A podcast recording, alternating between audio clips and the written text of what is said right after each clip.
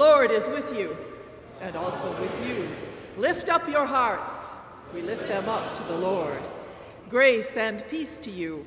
On behalf of Dean Robert Allen Hill and the Marsh Chapel community, as we are a gathered congregation here at 735 Commonwealth Avenue, present through in New England through National Public Radio, WBUR 90.9 FM, present through the webcast live at wbur.org, and present through the podcast at bu.edu slash chapel. As we continue in our national summer preaching series, we are pleased to welcome to our pulpit this morning the Reverend Dr. Robin J. Olson. Reverend Dr. Olson is an elder in the Upper New York Conference of the United Methodist Church and serves as coordinator for spiritual life at Boston University School of Theology. We are pleased also to have with us her husband, the Reverend Dr. Christopher Evans, and their son Andrew, and we welcome them into our midst this morning. I am the Reverend Victoria Hart Gaskell, an elder in the New England Annual Conference of the United Methodist Church and a chapel associate here at Marsh. Joining me in reading the service are Mr. Tim Hall, with Mr. Andrew Moses as cantor for the psalm. Our prayers are offered with and through the Reverend Holly Benzenhafer Redford and Mr. Soren Hessler. Our musicians this morning are the Marsh Chapel Choir, under the direction of our own Dr. Scott Allen Jarrett, who is also our organist. We encourage your written or emailed responses, your prayerful and material support, your selection of personal forms of ministry among us, and as the Spirit moves, your presence with us for worship. So now, beloved, rise up, now and at the invitation throughout this service, in body as you are able, but certainly in heart, in the praise and worship of God. Our bondage it shall end by, and by.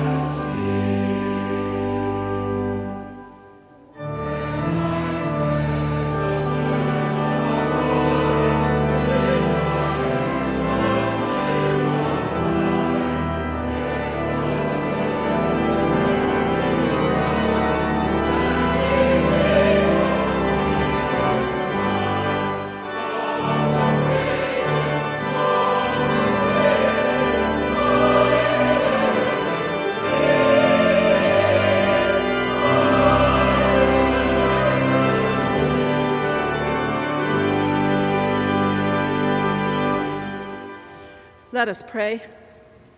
Almighty God, you have given your only Son to be for us a sacrifice for sin and also an example of godly life.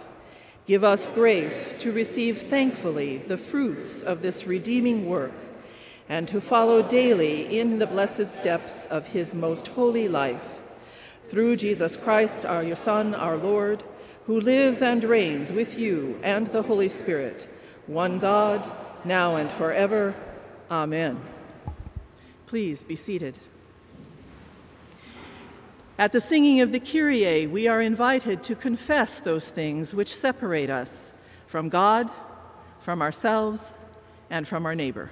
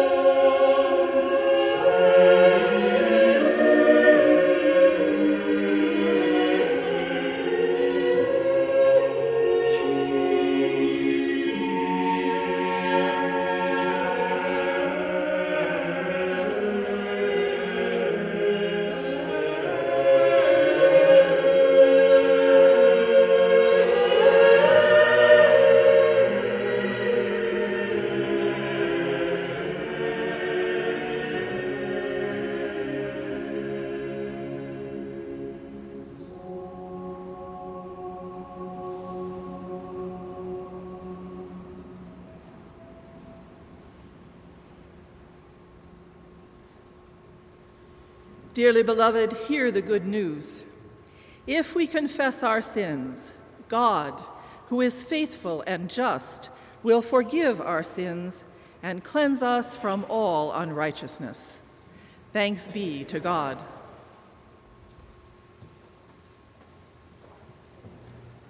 A lesson from the prophet Isaiah, chapter 56, verse 1 and verses 6 through 8. Thus says the Lord.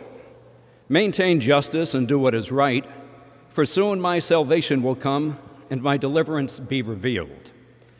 And the foreigners who join themselves to the Lord to minister to him, to love the name of the Lord and be, to be his servants, all who keep the Sabbath and do not profane it, and hold fast to my covenant, these I will bring to my holy mountain and make them joyful in my house of prayer. Their burnt offerings and their sacrifices will be accepted on my altar, For my house shall be called a house of prayer for all peoples. Thus says the Lord God, who gathers the outcasts of Israel I will gather others to them besides those already gathered. The word of the Lord. Thanks be to God.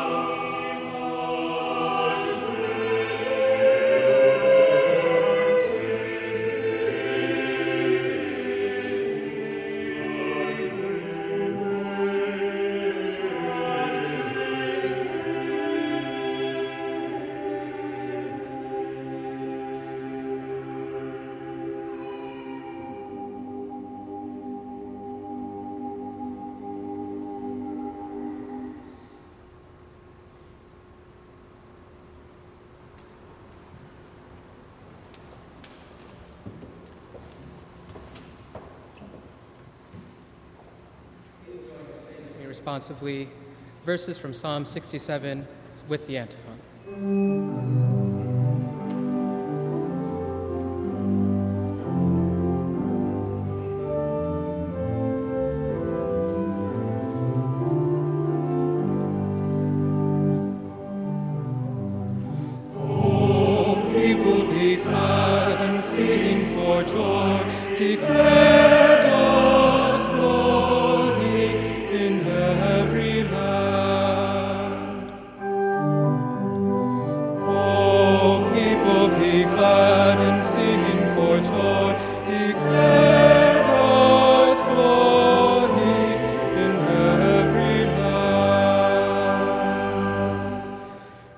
God be gracious to us and bless us, and make his face to shine upon us, that your way may be known upon the earth, your saving power among all nations.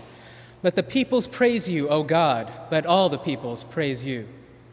Let the nations be glad and sing for joy, for you judge the peoples with equity and guide the nations upon the earth. Let the peoples praise you, O God, let all the peoples praise you. The earth has yielded its increase. God, our God, has blessed us. May God continue to bless us. Let all ends of the earth revere him. Oh, people, be glad and sing for joy. Declare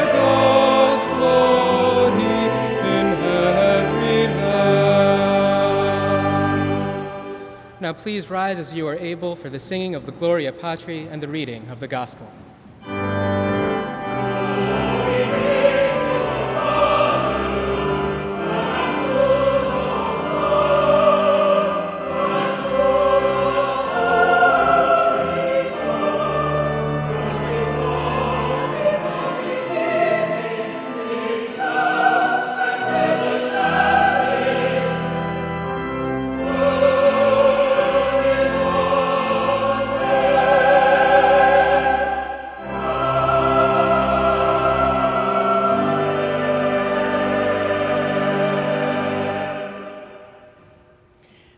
Gospel of our Lord Jesus Christ according to St. Luke, chapter 24, verses 13 through 35.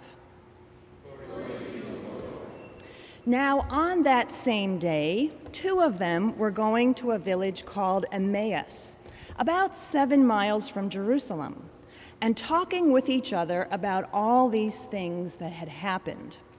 While they were talking and discussing, Jesus himself came near and went with them, but their eyes were kept from recognizing him.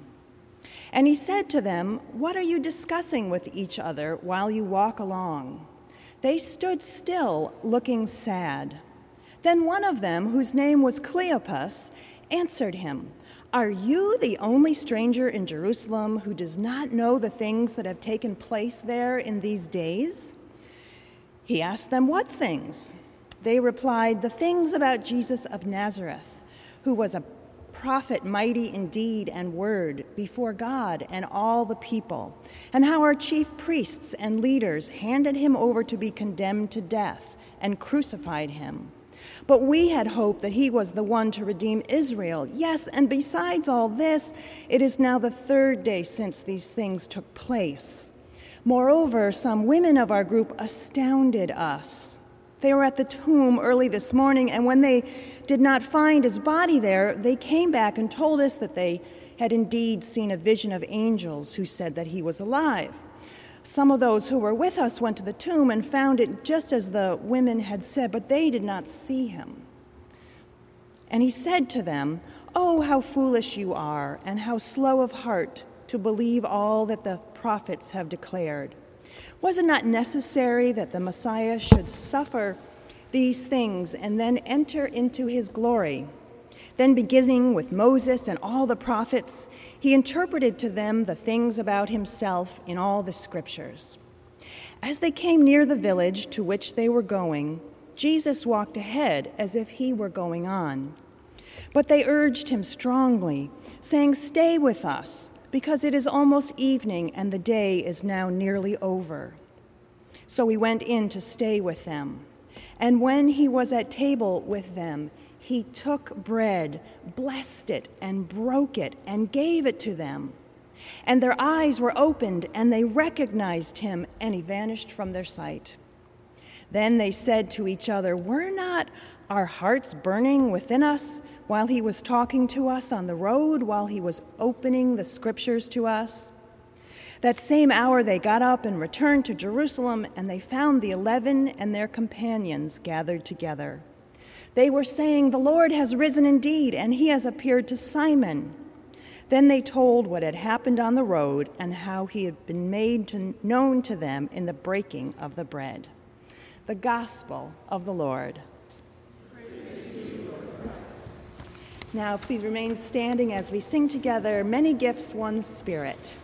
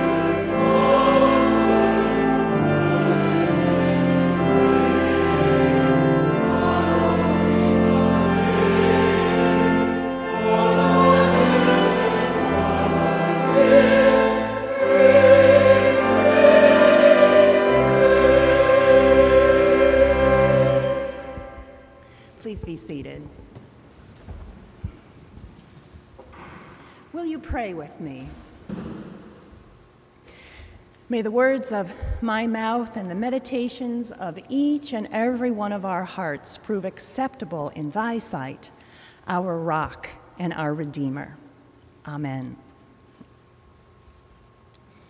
When my son was little, on certain spirit filled August days, not unlike this day, he would announce that it was time for safari. And he'd place binoculars around his neck He'd don this Australian safari hat. He'd pick up his trusty Peterson Guide to Birds and his researcher's pen.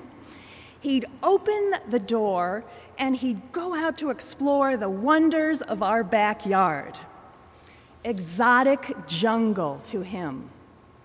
Half acre upstate New York suburbia to me. He would raise the binoculars up high and he'd be looking at the tippy top of the trees. And he'd crawl belly side down on the grass for close inspection of the native ecology. And then, with triumphant pride, he'd march back in and he'd show his father and I his finds that he had meticulously checked off in his Peterson Guide to Birds. Mom, check it out! Common North American sparrow! Check! Dad, Amazonian rainforest, red bellied parrot! Check!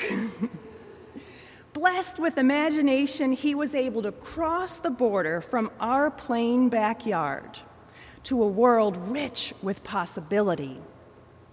Today, we are invited to cross borders from crucifixion in Jerusalem to resurrection in Emmaus in an adventure with the risen Christ. We are invited to cross generational and cultural borders with teenagers so that our ministry may bear fruit. We are invited to cross into new perspectives, heeding the wisdom of Mark Twain, who advises us that travel is fatal to prejudice, bigotry, and narrow mindedness. In our gospel lesson today, we go on a bit of a trip as Jesus walks with two people, Cleopas and a friend. And I like to imagine that these two are teenagers out on a hike. They're venturing from their Jerusalem city backyard out into the burbs, seven miles west in Emmaus. They need to get up and to get away from home in order to figure out who they are.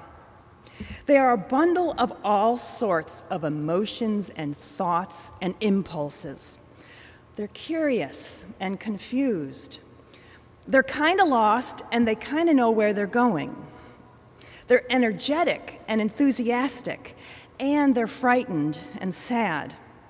They need to process what just happened in their lives the torture and death of their leader, Jesus, the sudden ambiguity of once clear and passionate dreams for the future.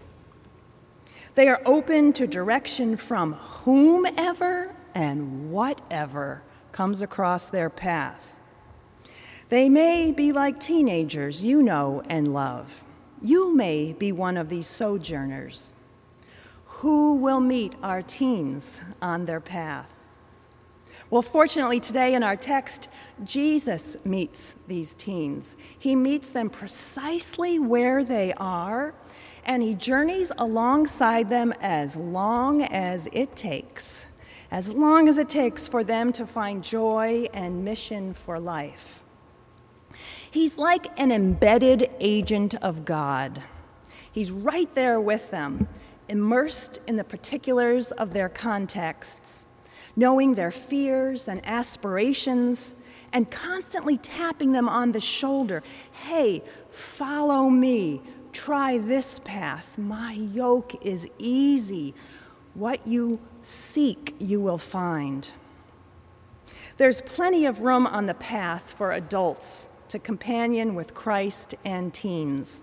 In fact, teens are eager for the church to show up, to enter into their world, to hang out through the thrilling, exploring times, and to hang in through the sloppy, rough times. There is nothing more exciting to me than walking beside young people and helping them to awaken to the Christ already present in their lives. I have the most fun when I get to pick up my generational passport, which is pretty clearly stamped baby boomer. and I get to go and apply for a visa for millennial world. If I am trustworthy, and respectful and enthusiastic, I am granted the visa, and I get to walk beside young disciples. I get to learn the language and the social norms and the worldview of the OMG generation. And I get to be an evangelist, a bearer of the good news, know the great news, know the astounding, life transforming news, the oh my God. God is so good news in Jesus Christ. So let's put on our safari hats. Let's get our binoculars out. Let's bust open the doors of the church and go on a journey with teen disciples. And let's walk together in these moments, not because we're worried about church membership rolls or the future of a denomination. Let's go for the joy of it. It seems to me that Jesus suggests three practices in this text today for we who would be border crossers in ministry with teens. Let's take a moment to look at the practices of curiosity, of witnessing, and of action. First, curiosity. Jesus is curious here. He goes up to Cleopas and the friend. He joins them stride for stride, and he starts asking them questions.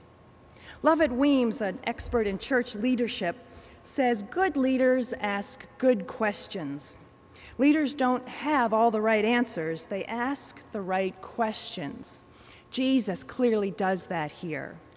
He says, Hey guys, what are you talking about? Where are you going? What happened in Jerusalem? Who are you? And he gets them talking.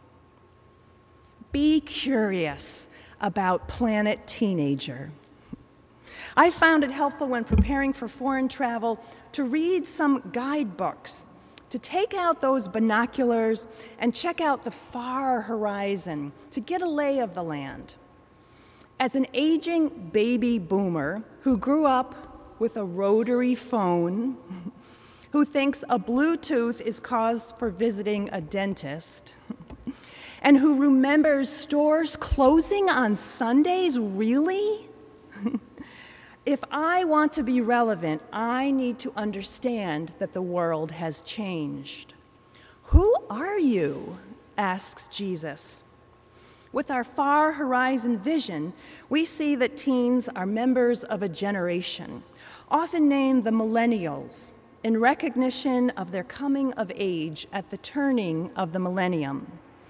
A generation of people born from about 1982 on with generational theorists, notably Neil Howe and William Strauss, we observe that they are optimistic, plugged in electronically, global oriented, team players, pressured to succeed and yet sheltered at the same time by we famous helicopter parents. They have been raised to know that they are precious and special and unique and at the same time, they are inspired to work together for the common good.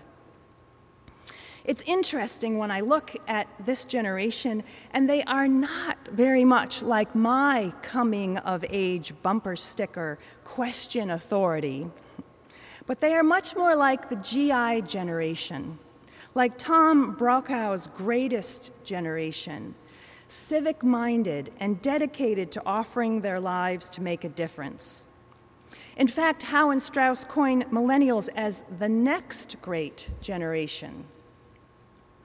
Here's an astounding fact there are more members of the millennial generation than there were people on the planet in 1950.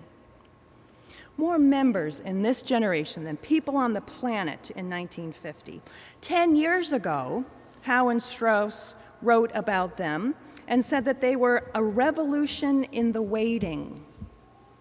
And so, we curious travelers who have been paying attention might think perhaps this revolution has moved from waiting to coming of age. As we note youth led movements for freedom earlier this year, sweeping across North Africa in Morocco and Algeria, Egypt, Tunisia.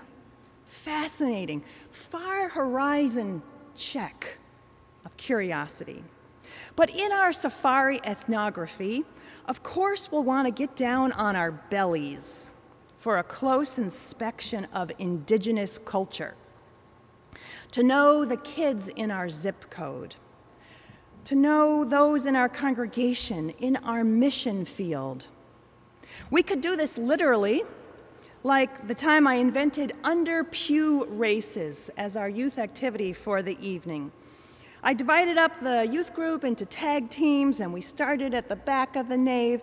And you had to crawl underneath the pews, tag your partner, and then that partner would crawl back under, and you went back and forth to see who could do it fastest.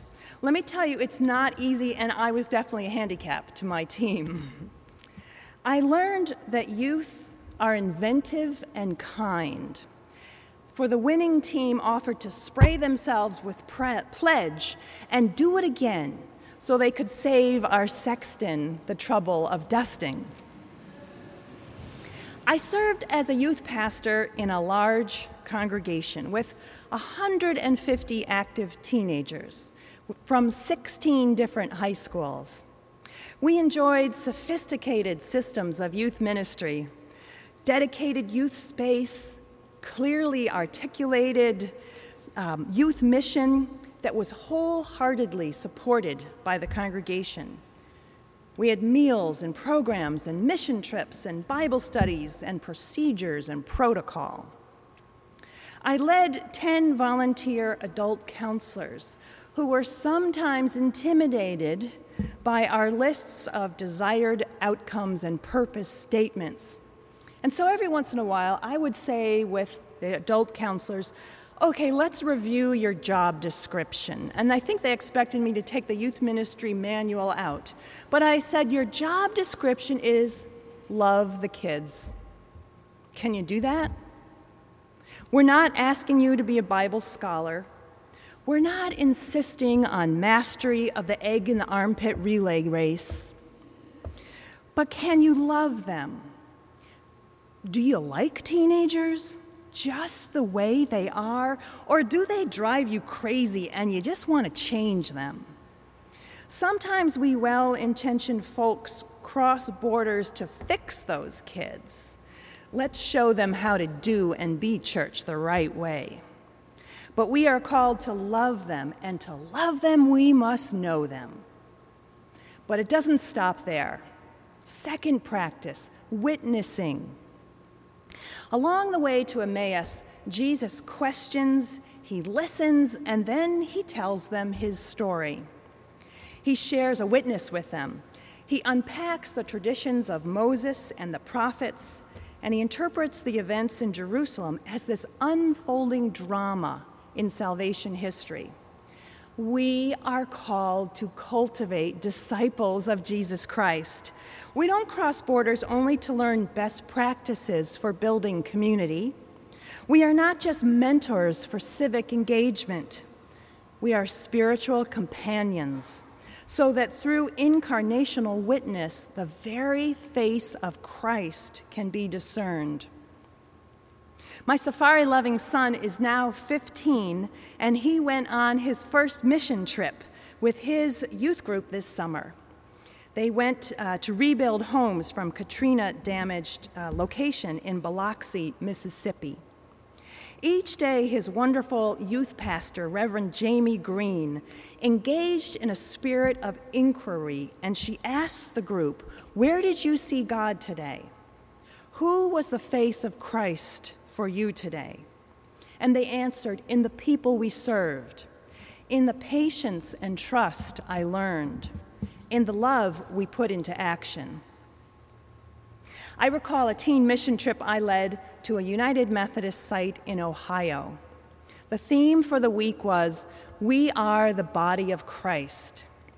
I wanted kids to engage with the Bible not as a dusty ancient ideal, but as a living means of grace.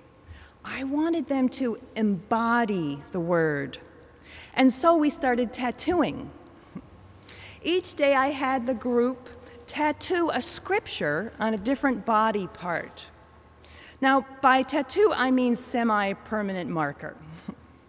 the first day was biceps, and so you got a friend to write on your bicep I can do all things through Christ Jesus who strengthens me, from Philippians 4. The second day, we all were inscribing our feet. Walk humbly with your God, from Micah 6. The third day was a little challenging for some of them. They were a little squeamish, but they did it. And that was to write around the belly button from Psalm 139 God knit me together in my mother's womb. You, you get the idea.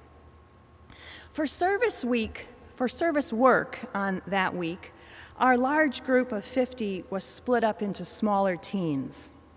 I went with teens to put a new roof on Heather's house. Heather was a young widow raising two daughters on her own. The poverty of her living conditions was a stark contrast to the suburban blessings of our teens. Heather was covered with tattoos. Now, by tattoos, I mean the indelible kind. You couldn't help but notice that some of them were elaborate and colorful, and some were simple and incomplete. Our teens were awkward and uncharacteristically shy. They didn't know how to start conversation with Heather, and Heather was equally shy. But towards the end of the week, Heather became a border crosser, and she approached our teens on a water break. She said, What's with all those words all over your body? Well, the teen who had been struggling with our belly button day, he gave me one of those withering, you are so embarrassing me looks that teens have perfected.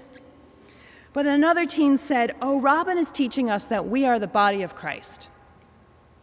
Heather thought about it for a moment, and she said, You know, my husband used to say that my body was his canvas. And she opened up and she told us her story. We sat down on the grass and listened. She told us about her husband who had died the year before. He had known that he was dying of kidney failure. He was a tattoo artist, and he wanted to teach her the trade so she would have a way to support herself once he died.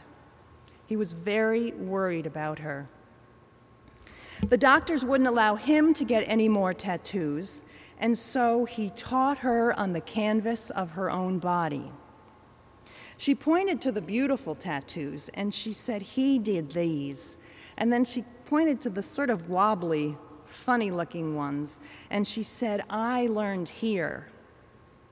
She said, Each tattoo reminds me of how much he loved me. That once embarrassed teen, well, he met her in that common place where borders are no more. He extended his hand and he showed her the Ephesian inscription, inscription of the day that said, You are God's handiwork. He shook her hand and said, Heather, I guess you are God's handiwork. They sat and talked for a very long time. That evening, the teens shared in our devotions, you know, we're all the hands and feet of Christ. Us on the roof and Heather and her kids inside. I learned so much today. We are called to give witness to the transforming love of God in Christ. And finally, I just want to say a brief word about the practice of action. It's been embedded all along in our practices of curiosity as we get to know who teens are, and in the practice of witnessing as we imagine effective ways to communicate the gospel.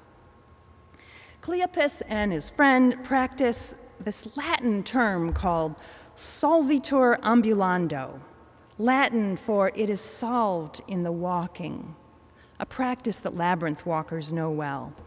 We'll figure it out in the doing. They get up and they do the things that Jesus did, whether or not they fully understand it yet. In fact, as you see, it's only when the two disciples do precisely what Jesus did invite a stranger home for dinner that they recognize who Christ is. One of the things that teenagers can teach us is the value of being doers of the word and not just hearers of the word. Teens do not sit around a conference table and wait until every system is in place, until every contingency is anticipated, until every operations manual is updated. No, they have faith that Christ is going to show up and Christ is going to provide as long as we are out there walking on our journeys. And by the way, won't it be fun to see how it all happens?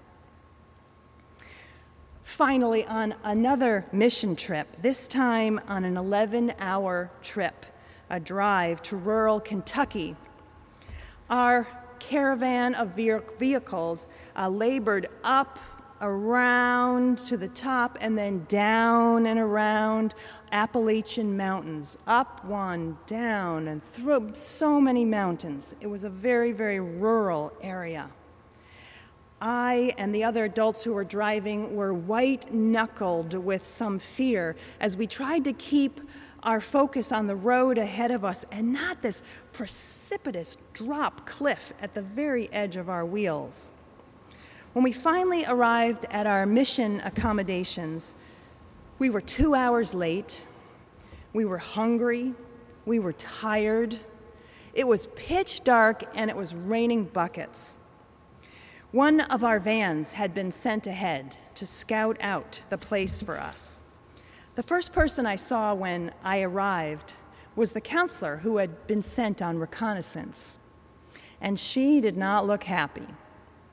Robin, I really do not think this is going to work.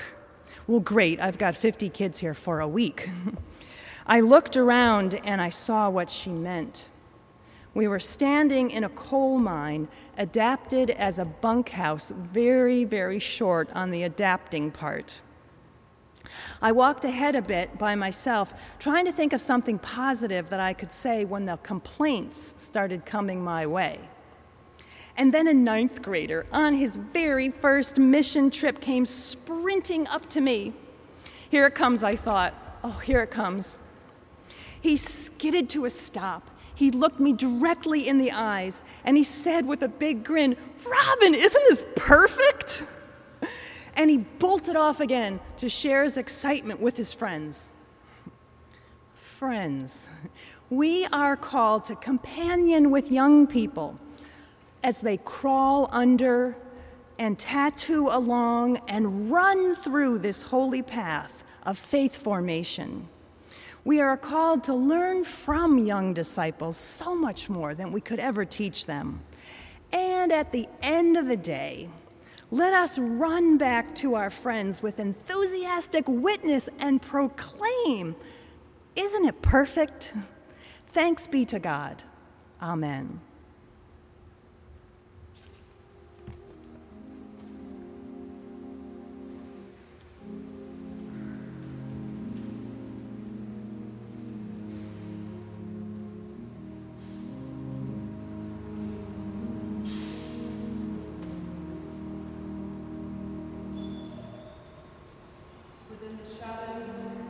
And the light of this hour.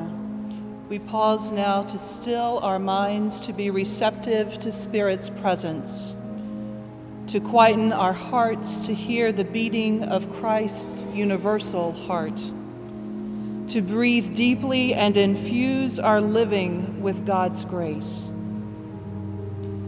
As the choir leads us to sing the call to prayer, Lead Me, Lord, I invite you to take a position of prayer that is most receptive to you, to stand, to sit, to come forward and kneel, to move into profound stillness, or to move as Spirit moves you.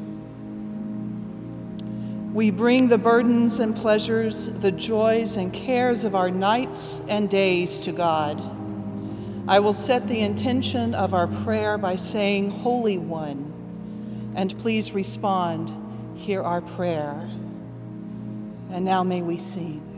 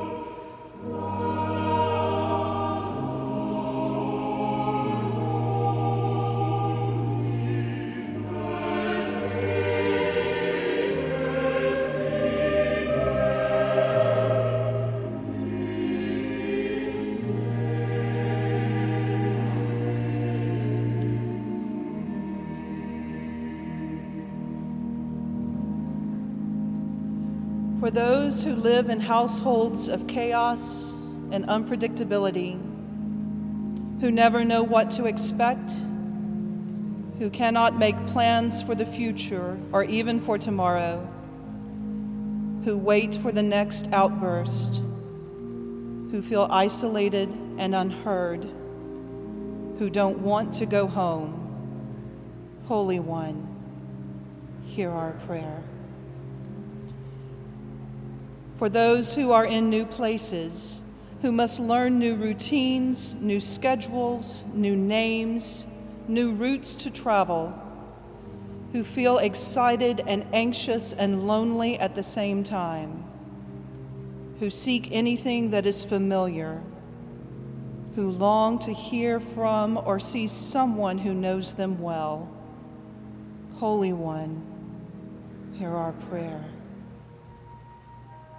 for those who are caught in the daily cycle, who have lost sight of their goals, who have forgotten how to dream, who are afraid to take a chance, no matter how small, who have become comfortable being too tired or too busy to do what they are called to do.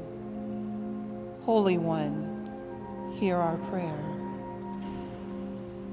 for those who are trying new things, who have been encouraged and now encourage others, who reach out to the world with arms wide, who smile at strangers, who approach life looking for possibilities.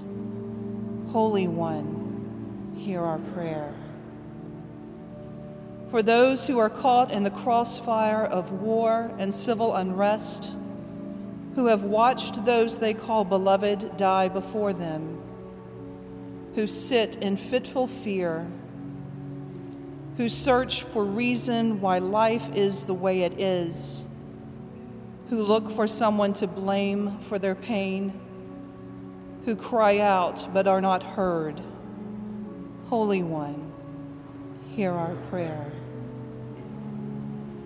for those who have found violence and death at their doors this week, who find their neighborhoods and roadways to be places of terror, who open the doors of their workplaces to assailants, who sought to offer treatment and aid and were beaten or reviled, who walked the streets of their communities and were victimized, who sought justice in their grief but found no solace.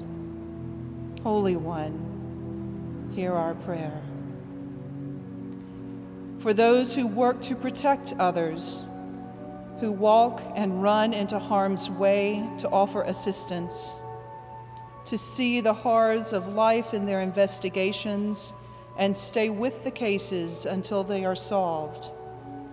who know the plots that are averted that will never be publicized, who save lives as part of their daily job. Holy One, hear our prayer. For those who hope for healing, who move among us in constant pain, who are trapped by bodies or minds or addictions that will not give them relief, who long for answers, who wait for a breakthrough, a new treatment, another opinion. Holy One, hear our prayer. And for those souls we silently name within our hearts,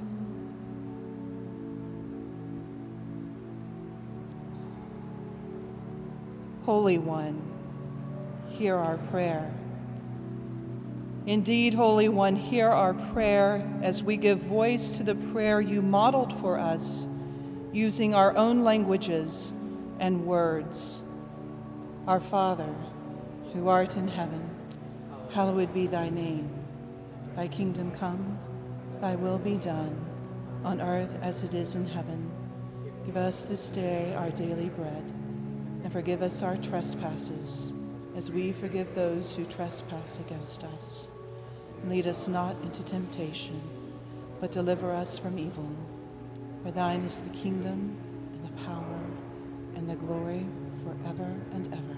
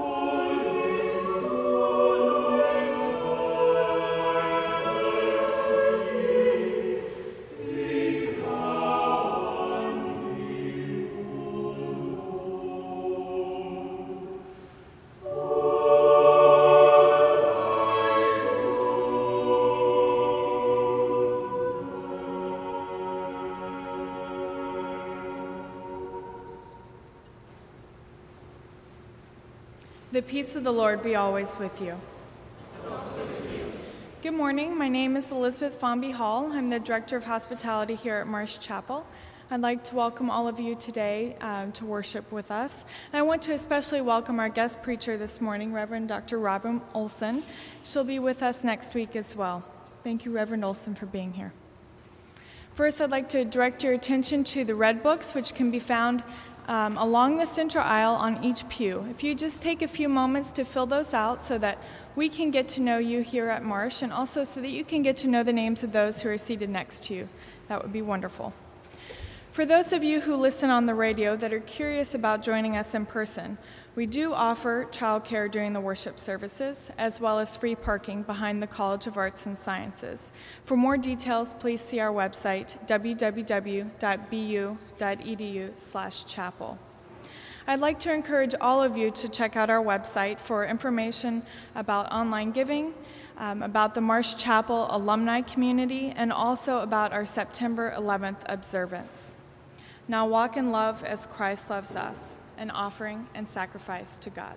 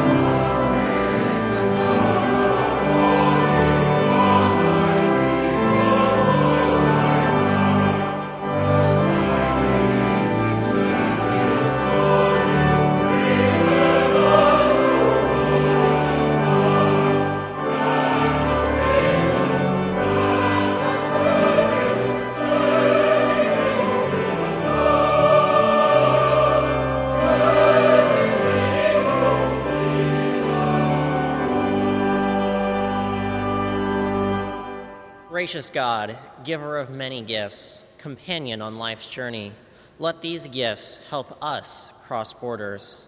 Help us to engage in curiosity, witness, and action. We pray in the name of Christ Jesus. Amen.